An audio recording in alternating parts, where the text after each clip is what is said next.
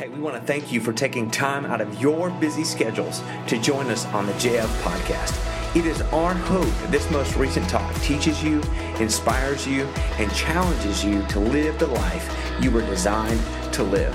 If this message has helped you in some way, help someone else by sharing it. And if you want more information about who we are, what we do, or you'd like to contribute to our community, you can find us at jolietnaz.org. Thanks so much for listening. I'm excited for today because we have uh, a great speaker coming in this morning. Um, his name is Chaz, and he is married to Chelsea, and they have two beautiful children who I just met, Olivia and Carter. I don't know, they must be geniuses to name their kid Carter, um, but we're glad that they're here this morning. Thanks for being here and taking time. If you don't know, Chaz is he is the um, groups slash local mission pastor at Parkview Christian Church. Um, we love Parkview and what they're doing and the people that they're reaching, and and they're a generous church in the sense that they've allowed a lot of their folks to come over and just to speak to our people and to talk uh, life into our people and to share the good news with us. And so he's going to do that this morning.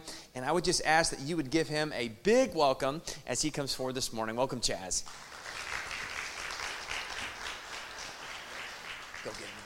Thank you, Brad. And I got to say, it's been so good to get to know Brad and hear about your community and to be here with you this morning just to um, experience what it is that God's doing in your life and doing in your church. And I'm so grateful to be with you. Well, a little bit about me. Uh, growing up, some of my favorite words in the English language were try and stop me. I don't know if any of you have uh, uh, kids like this. My kids have seemed to get, I don't know if it's genetic or, what it was, but um, especially our little guy Carter. I don't know if your guys the same way, Brad, but um, try and stop me were some of my favorite words in the English language. One of the ways that I had this attitude was when I was little, I had the dream and goal that I am going to be the fastest man on earth. You know, the coveted title of, of winning the gold medal for the 100 meter dash in the Olympics. There was a, a, a, runner named Maurice Greene who was a gold medalist at the time. He was from Kansas City, about an hour away from where I grew up. And so I got in my head, I'm going to be the fastest man on earth, as well as um, be a running back in the NFL and uh, many other things. And the, the, the idea, many people told me, oh, yeah, that's a great idea, Chaz. Good thinking. Um, I, I'm not sure how you think this is going to work out. Um, but that didn't let me, that didn't stop me. I, I kept having a, a, try and stop me attitude. And one of the things that I did in my yard, actually, I would go out there and run up and down my hill. And I had this giant parachute that I'd strap on my back just to try to create more resistance and try to in, improve my, um, my running ability. And I always had running through my mind, ah, try and stop me, try and stop me. But somewhere along the way, something happened where I was willing to trade my try and stop me attitude for an attitude of, nah, I'll just get whatever I can, and I'll just get whatever's dealt to me, or I'll just settle for whatever is in front of me. And, and oftentimes, I think many of us, if we're honest with ourselves, find um, our, our mind in that place where we just settle for not having a try and stop me attitude, just for the one saying, ah, I'll just get whatever I get. And uh, it reminds me, honestly, of, a, of the way one zookeeper figured out how to restrain their elephants. Um, my wife Chelsea and I, Brad said, we've got a family. One of our favorite things to do is to get to go to the zoo and to see all of the different animals. And um, we're always blown away by the strength and power that God made these animals with, and how many and, and how much that they're capable of doing. And um, it's especially true, probably, of the elephant, right? This strong, just in, incredible animal. And one zoo figured out a way to restrain their animal, and, and that was by just a simple rope. There's a, a, simple rope that any adult elephant could break. And one person attending the zoo and you know going by saw this and, and came to the zookeeper and started asking them about this, how they were able to restrain this elephant just with a rope. And the zookeeper explained how this element elephant that grew up here at the zoo, didn't know anything else, that when it was a baby, it had this rope that it was restrained by, that at the time was able to restrain the elephant. And what happened to it, it was conditioned over the years to just simply believe that it couldn't break the rope. In reality, though, when it was an adult elephant, it could have easily snapped it like a twig. And so much of that is true in our own life, right? For whatever reason, you know, we ha- may have had ambition and desire so much in our life, but we settle. And we begin to be conditioned by the fact that we believe we can't break the rope. We can't break through into uh, what else that there might be for our life of the, the power and strength that God has already given us. And um, I just want to be honest that for this sermon, this passage, I'm so excited to get to dig through today with you. In, in Hebrews chapter 10 is where we're going to be. And I'm excited to dig into this because I really need this message this morning um, because this season of my life, man, it, it just seems like I, have kind of um, been bound by not having a try and stop me attitude. And so this morning, our passage talks about and gives us four different appeals, really, of what it looks like to have a try and stop me attitude and, and why we should have that as believers. So if you have your Bibles and want to turn with me or a Bible app, we're going to be in Hebrews chapter 10 10, verses 19 through 25. And I'm going to go ahead and get started here. And verse 22, this is where we find the first appeal for the author of Hebrews. He says, Let us draw near to God with a sincere heart, in full assurance of faith, having our hearts sprinkled to cleanse us from a guilty conscience, and having our bodies washed with pure water.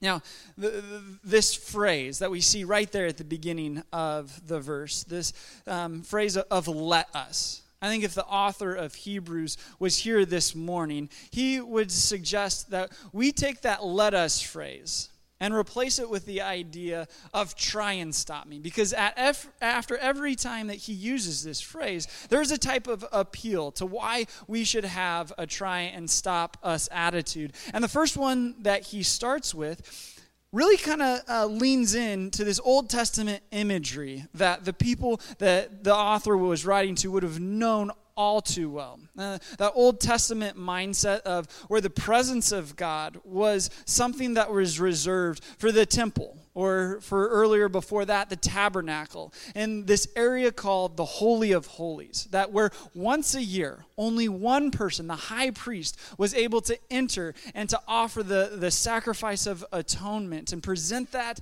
to God so that the sins of the community could be covered and that God's people could interact with his presence. And, and this very sacred time and this very sacred place was the only time that there was this full understanding of God's presence. And the author of Hebrews is reminding the people, the community of people who are following Jesus, now, look, this is no longer the case. Because of Jesus and, and what he's done, we now don't need a high priest just to enter into the presence of God. But we, no matter who we are, where we are, because of Jesus, have boldness an all access pass to the presence of God. And we can experience that in our life. It's a significant thing to have an all access pass to something. Um, one of the times I experienced this in my life was um, when I first got to Parkview. We, Chelsea and I, we've been here five years now. And um, the, the first week, really, I got there, I started as an intern to the senior pastor and uh, spent a, a, year just kind of following and learning and doing all sorts of crazy stuff. And um, one of the craziest things that I got to do was uh, to be a part of what we were doing for Father's Day that year. At Parkview, we always go crazy about Father's Day and, and make it a big deal. And um, we're, we always seem to be doing kind of crazy stuff. And uh, we like to say we're willing to do anything short of sin to help people get to know God and, and to be and to reach people for God because we think His love is that great. And so um, for Father's Day, we were always doing try to uh, do out of the box things to try to help people um, feel easy to, to be invited to that it's easy for them to invite their friends. And so um, this year, the first year that Chelsea and I were at Parkview, we went down to uh, West Monroe, Louisiana, to interview the Duck Dynasty guys. Uh, if you remember them, uh, that, that old reality TV show, it's been off the air for a few years now, but um, five years ago, it was like at its prime. And it was this group of just redneck guys and this family that uh, made a fortune selling duck calls. Um, I mean, I guess if you have to make a, a, fortune doing something, selling duck calls is not a bad way to go about it. So these guys made a fortune selling duck calls, and um, so they had this reality TV show where, where they're just these rednecks with a bunch of money doing all sorts of just funny stuff. And um, we wanted to connect with them. They were, were great, faith filled people that um, really lived a, a, great life and, and were good representatives for Jesus. And so um, we went down and we interviewed them. And they, part of their show, they have this big warehouse where they always uh, do everything, all of their shenanigans. And um, we get there and we drive in and we do the interview, and it goes great. We have a blast, it's a ton of fun. And um, one of the things that Tim, our senior pastor, wanted to do was to be able to get a shot of it looking like he was driving from West Monroe, Louisiana, all the way up to uh, Parkview, where he actually drove into the worship center on a motor or on a, a four wheeler and drove it up onto stage. But he wanted to make it look like it was coming from uh, Louisiana. So we asked him if they have, you know, a a four wheeler that we could borrow. And they didn't have one there at the warehouse, but the oldest brother, who we made a great connection with, said, Well, uh, mom and dad have one back at, at their house, and you could probably go over there and, and, and use theirs if they want to.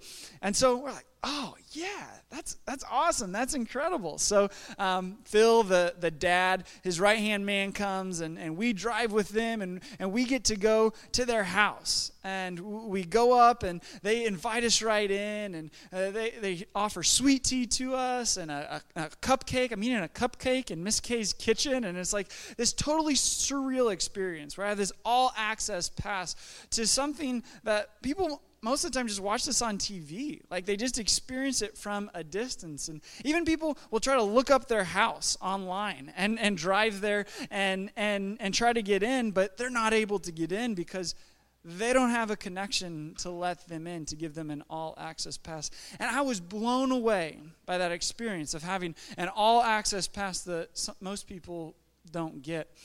But that all access pass pales in comparison to the reality of what Jesus has given us. That He has given us an all access pass to God, that we can come to God with full assurance and boldness that we are in God's very presence, the presence of the Creator of the universe, and we can ask what's near and dear to our hearts. See, we're able to say that we can have a try and stop us attitude because of the boldness that we have from faith and our, our trust in Jesus. But this presence and time that we spend with God, when we have that and we experience that, it's impossible to remain unchanged in that experience. That, that, that, it automatically does something to us in our life. And, and that leads us to our attitude of which we have. That can be a try and stop us attitude and mindset. And that's of one filled with hope. This is what we see in Hebrews chapter 10, verse 23, where the author says, Let us hold unswervingly to the hope that we profess, for he who promised is faithful. See, this next try and stop us appeal that he gives us is one of hope.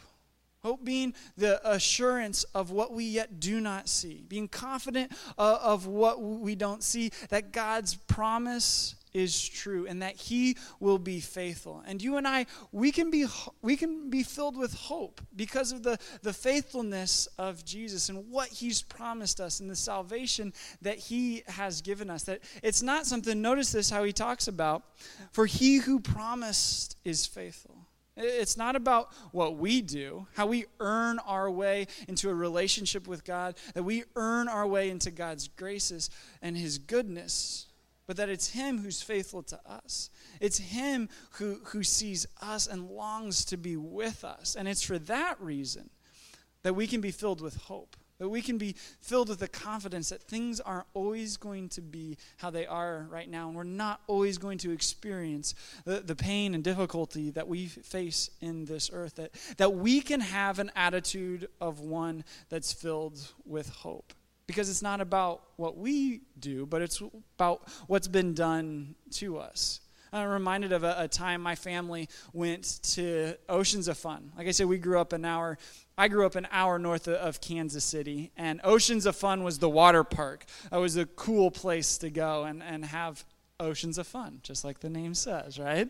and so one time my family was there. I was young, like six or seven at the time. And one of the, the best parts about the water park is the wave pool right? You know, that, that like that's the pinnacle of the fun at a water park. And so I'm in there in the wave pool swimming around, and um, I get in and it, the water's calm. It's fine. The waves aren't always going. And so I'm there with my dad having a blast and starting to swim a little bit deeper, a little bit deeper. And all of a sudden the waves start coming and they turn on, and it's small at first. I'm like, okay, I can handle this. This is good. And then all of a sudden, the, the, the waves start coming, and like my little six year old self sees them, and it's like, this is like a tsunami. Like, I, I can't handle this anymore. And I get swept under, and I'm like, I'm really struggling. I, I'm literally drowning at this time. And I'm like, oh my goodness, this is the end. It's been a good run so far, but I'm finished. And I just threw my hand up in the air. And luckily, my dad, he was being a good dad and he was watching over and he sees me and he grabbed my hand and he pulls me up and he saves me. And in that experience, it wasn't my own strength and ability that saved me, but it was my dad's faithfulness to watch over me and protect me. And because of his love, he grabbed onto me. And my opportunity of what my response to that is just hold on to the hand that grasped me. And that's where our hope comes from. That's where the fuel for which we can have a try and stop me attitude. I mean, after all, try and try and stop us now that we're grasping so tightly to the one who has given us the opportunity to have faith because he's been faithful to us. That there's no way, there's no distance, there's nothing that we could ever do to make God love us less. That could knock us off, knock him off his pursuit of us in our life. And for that, we can have hope. And we ha- when we have hope, we're having a try and stop me attitude. So it's not just faith and hope that, um, that allows us to have this try and stop me attitude. This ultimately leads us to action when, when we experiencing these things, when we're filled with hope, it leads us to action. And that's what we find in the third appeal in verse 24, where, he, where the author says, And let us, try and stop us, con, let us consider how we may spur one another on toward love and good deeds. Uh, that the third appeal is that of love. Now, for me, this is a little interesting that he would use this language of spurring. Uh, most of the time, the idea of, of spurring is not one that's, you know, necessarily pleasant to go through. I mean, you think about like the rider spurs a horse. If you were to ask a, a, horse after the end of the race, you know, what was your favorite part of the, the race? I don't think a horse would ever say, well, it was when my rider really gave me a good spur. Like, that really made me feel good uh, about myself. That just doesn't happen. Or you parents, you know, you understand sometimes you got to give a little spur to your kids. And my little Olivia, she's never said, Oh, thank you, Dad, for spurring me to clean my room. Thank you for, for spurring me to get ready for bed. I, I've really enjoyed that. That just doesn't happen that way. We don't normally get spurred on or appreciate being spurred. But what we see here in the context of love is that when the community takes so serious the reality of our faith that we have in Jesus and the hope that comes from that, that the natural expression of that is to live lives filled with love. That when people see our lives and see the love that we have, they can't help but want to be a part of it. They can't help but be challenged by the fact that they too could have this love in their life and experience that. And honestly, that's contagious. That, that's spurring. When, when I hear the things that you're doing, like the Hope Closet that you're, you're doing with, with gathering clothes for people, just to help people who are in need. That's what it looks like, or your trips that you're going on. That, that's to be a people that are marked by love so much that, that it spurs on to others. One person that this is true of, of for me is the famous missionary Jim Elliot, guy who, who really ultimately gave the ultimate sacrifice of his own, very own life because of, of what God led him to do in ministering to the Auca Indians and, and how he and his group went and just showed them God's love. And, and he says this prayer that I think is so challenging to me. He says, God, I pray thee, light these idle sticks of my life and, and may I burn for thee. Consume my life, my God, for it is thine. I seek not a long life, but a full one, like you, Lord Jesus. And that's exactly what he lived. Not, uh, not focusing on the length of our life, but the, the fullness of our life, what God can offer. That's what it means. That's what it looks like to be spurred on to, to love and to spur others on to love, is that when we're filled with the fullness of life that only God can offer. Few people in my church who remind me of this and challenge me of this. Are people like um, Doreen DeBoer, who she found a need of of homeless people and and just begin to build relationship with, with people who were homeless. And she started going down uh, every second saturday of the month. Not not anybody forcing her to do it or, or anything like that um, but just went down building relationships. And now has grown to something that there are hundreds of people hundreds of homeless people in chicago that come every month the second saturday of every month to be a part of, of just being loved and to be spurred on that they might change their life and, and, and improve and, and just receive some of the things that they need so dearly.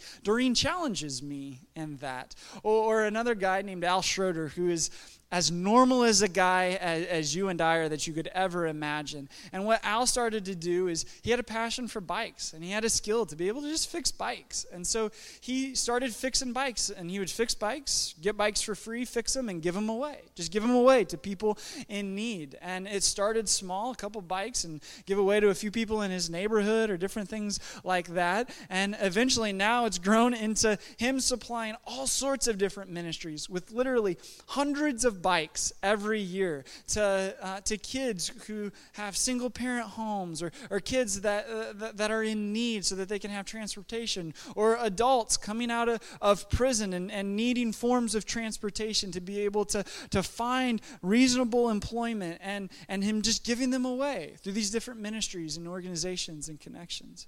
And by those stories, I'm spurred on to say, man, that's what the fullness of God looks like. That's what I want in my life. And when we do that and we embrace that, we're having a try and stop us attitude. Uh, uh, and when we live in such a way where we spur others on to love and good deeds. So, so far, we've talked about things like faith, hope, and love. And these three things, you don't have to go very far in the New Testament to realize that these are really important things when it comes to following Jesus and being a Christian.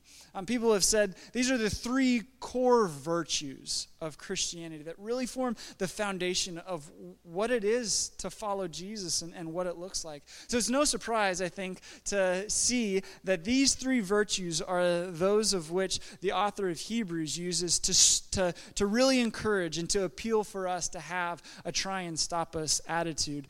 But these three virtues are really nothing unless we have a community to be able to uh, practice them in. And that's what he talks about as the uh, fourth appeal of what it looks like to have a try and stop me attitude. He says in verse 25, Let us not give up meeting together as some are in the habit of doing, but let us encourage one another and all the more as you see the day approaching. This the, the day being the time in which Jesus will return to restore all things. As you think about that, don't give up meeting in community. Don't give up your fellowship. And this fourth appeal that of fellowship is one I understand you guys have been talking about a lot lately in your series that you've worked through in the good and beautiful community that God has formed you in, that it's not just about an individual relationship with Jesus that we're to have and to experience his goodness in, but that he's given us a community He's given us each other, that we get to, to know God as we know each other and be bound and together in community where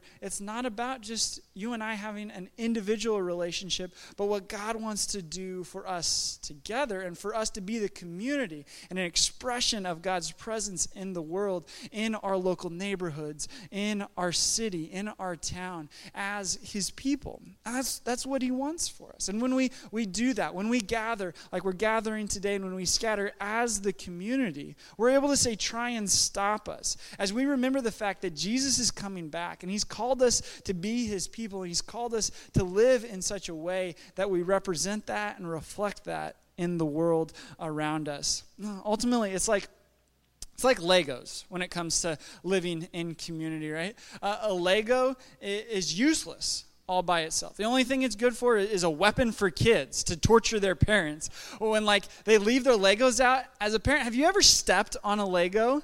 I mean, can I get a witness that that is that is a painful experience? Maybe like one of the most painful things in all the world. Stepping on the Lego is terribly painful.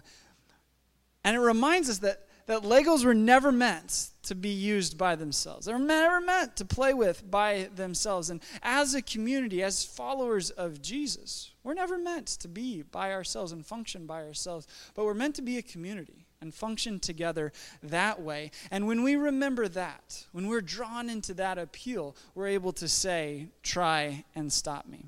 So, all of this is great, and all of these appeals are important, but we still need to understand one last thing to wrap this all up, and that comes back to the really the reason for which we're able to have a try and stop me attitude. What, what is the, the source, the fuel for us to be able to, to continually have this attitude? And it comes back to understanding really uh, what the author of Hebrews is trying to do in his whole letter here. Uh, he's writing likely to a church in Rome, and this is a church, whether it was in Rome or somewhere else in the Roman Empire, this was a church that was facing persecution.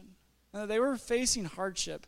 They were facing some difficult things in their life and their community that was tempting them to give up to throw in the towel and just to say, man, it'd be easier if we just close up shop and, and, and, and not embrace all that God has for us because this life is hard. It's hard to have a try and stop us attitude. It, it's hard to do all that God wants us to do. And time after time after time, the author of Hebrews reminds them that, that there is more, that, that you're not to give up. Don't abandon the faith. Don't turn away from all that God has for you because it is always better to trust in God. And ultimately, He gives us the source and the foundation of our ability to have a try and stop us attitude, and that's of this in verses 19 through 21. He says, Therefore, brothers, since we have confidence, it's important for us to understand this reality of confidence, to enter into the most holy place. Remember, this is leaning back into that Old Testament imagery and language that we talked about, the most holy place that once a year that only the high priest could go. He's given us confidence, as all confidence, to enter into the most holy place by the blood of Jesus by a new and living way opened for us through the curtain that is his body, through his sacrifice, his willingness to die on the cross for our behalf. And since we have a great high priest, being Jesus, over the house of God, this is what allows us to have a try and stop us attitude. Because Jesus is the matchless sacrifice for our sins, who can stop us? Uh, right? What he talks about in the confidence that, that, we're able to have boldness, we're able to have assuredness, we're able to be confident in the people that we are and who he's called us to be because of Jesus' sacrifice. That's always sustaining, that's always preserving, that is always faithful for us to be filled with hope and action as we embrace what it means to be God's people. And time after time after time, in all of this letter of Hebrews, the author is always talking about how Jesus is greater than. Jesus is, is, greater than, in the Old Testament, Moses, its greatest leader. That Jesus is, is greater than the system that was created for people to know and understand God. That Jesus is greater than any other expression of ways people have experienced God and understand Him in their life. And it reaches its climax and culmination here where he explains how Jesus is greater than the, the, the, the, sacrifice that is seen throughout the Old Testament. That Jesus is the one time ultimate sacrifice for us to be able to come close to God and be connected to him. And what we experience in that, when we trust in God in his sacrifice, is a little thing I like to call escape velocity. Uh, that's a science term. I'm uh, a bit of a science nerd myself. I always liked science in, in high school. And escape velocity is a term that describes uh, when a spacecraft reaches a certain amount of speed, a certain amount of velocity, where the forces that were once holding it back no longer have control and, and dominion and force over them anymore. Think of gravity right? Like spaceship, like satellites, they're always rotating around the same old place, going through the same old motions, seeing the same old things, always held by gravity, the same old force. And in our lives, oftentimes, we feel like that. We, get, we get trapped into the, this mindset of being held by these forces. But I have good news for you because you and I, we're no longer satellites held back by the forces that once held us back. But because of Jesus' sacrifice for us, He has broken us free from those things that once dominated our life, that, that, that once kept us from the life that He wants. And that we've experienced freedom and goodness and escape velocity in Jesus' sacrifice, that we now can have a try and stop me attitude. Because now, my only question for you now is who can stop us? Seriously, who can stop us? That's your next step I want to give you for this week. As you wake up every morning this week, just ask this one simple question Because of Jesus, who can stop me? Because of Jesus, who can stop me? I mean, friends, who can stop us now that all the potential that we've ever existed in our life meets the colossal wave of God's love? Who can stop us now that, that we know and understand the love of Jesus that has reached down to make the ultimate sacrifice for our lives so that we might know God? Who can stop us now, now that we have the assurance of boldness to come before God, no matter what our desire may be in our life, that we can come freely to God with that? Who can stop us now? Now that, that we're a part of a community, that, that we are known and needed in, and that we experience God in. Who can stop us now? Now that we have something to put our hope in, that we know things aren't always going to be the way that they are. And who can stop us now as we embrace the world around us with the love that we've all only experienced in Jesus in our community? Who can stop us now? Simple. No one. No one can stop us now because of those things. Let me pray. Father, we love you and we thank you for your goodness and we thank you for the reality that we can have a try and stop us attitude because nothing can stop us because of the ways that you've worked in our life and the faith that we have and the hope that we have in you and the love that is shown as a result of it in our community. And Lord, I, I pray for us that, that these truths may sink in and that we may hold tightly to the reality that we simply can't be stopped and that you have something for us that is greater and bigger than anything we could ask or imagine. Lord, we love you and we thank you for how you've worked through the church in many ways in this reality. And we invite you to remind us of that right now. Lord, we love you and thank you. And it's in Jesus' name I pray. Amen.